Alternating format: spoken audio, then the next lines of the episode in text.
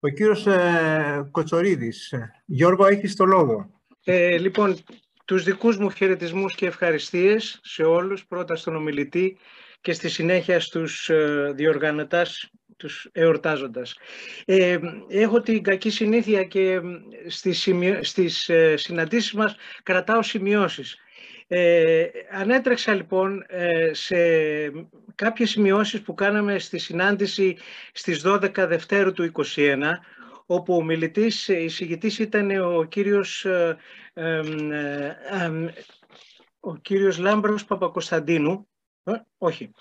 ο κύριος Γιώργος Γιαγκλής, καθηγητής ναι. στο, στο Πανεπιστήμιο της Κύπρου και ο οποίος στη Λευκοσία και ο οποίος μίλησε για τα κρυπτονομίσματα. Μας μίλησε για τα κρυπτονομίσματα. Ήταν μια πολύ ενδιαφέρουσα έτσι, συνάντηση και εκείνη.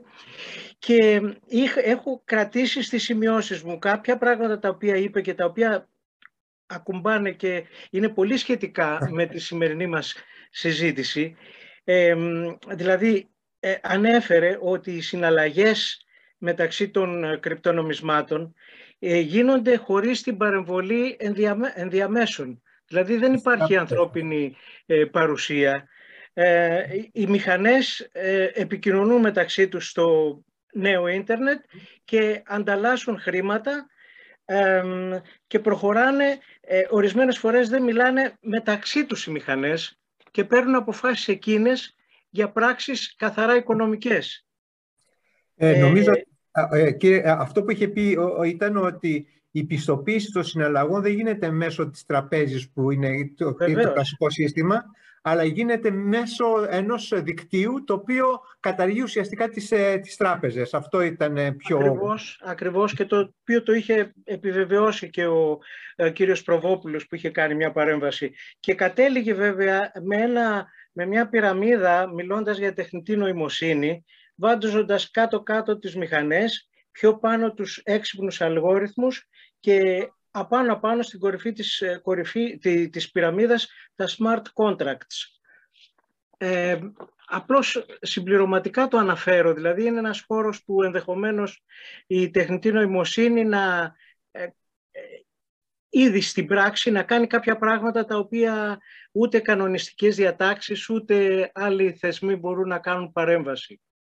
Ναι. ναι. αλλά βασικά δεν είναι, η τεχνολογία δεν είναι, δεν ωραία μπορούμε να χρησιμοποιήσουμε παντού τεχνητή νοημοσύνη, αλλά η βασική ιδέα είναι ότι έχουμε αυτό που λέμε κατανεμημένα συστήματα, στα αγγλικά distributed system, όπου δεν υπάρχει μία μηχανή που έχει όλη την πληροφορία, αλλά είναι κατανεμμένη η πληροφορία.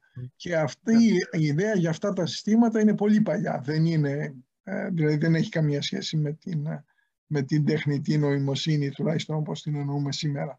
Okay. Ε, η ιδέα εδώ είναι ότι δεν υπάρχει μια μηχανή που έχει την κεντρική γνώση. Τώρα το πρόβλημα είναι πώς όταν κάποιος δεν έχει την, όλη τη γνώση και μπορεί να παίξει το ρόλο του διαιτητή, γιατί τον διαιτητή παίζουν οι τράπεζες ναι. ε, και τον εγγυητή, πώς, πώς δίδεται το πρόβλημα.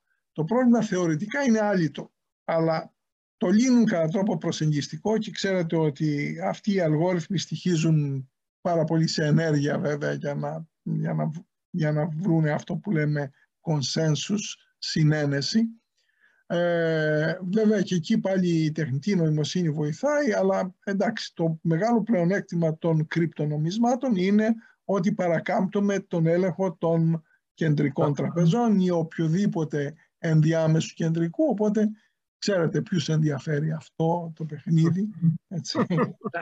Όχι το μέσο, το μέσο φορολογούμενο Έλληνα ή Γάλλο. Μάλιστα. Ευχαριστώ.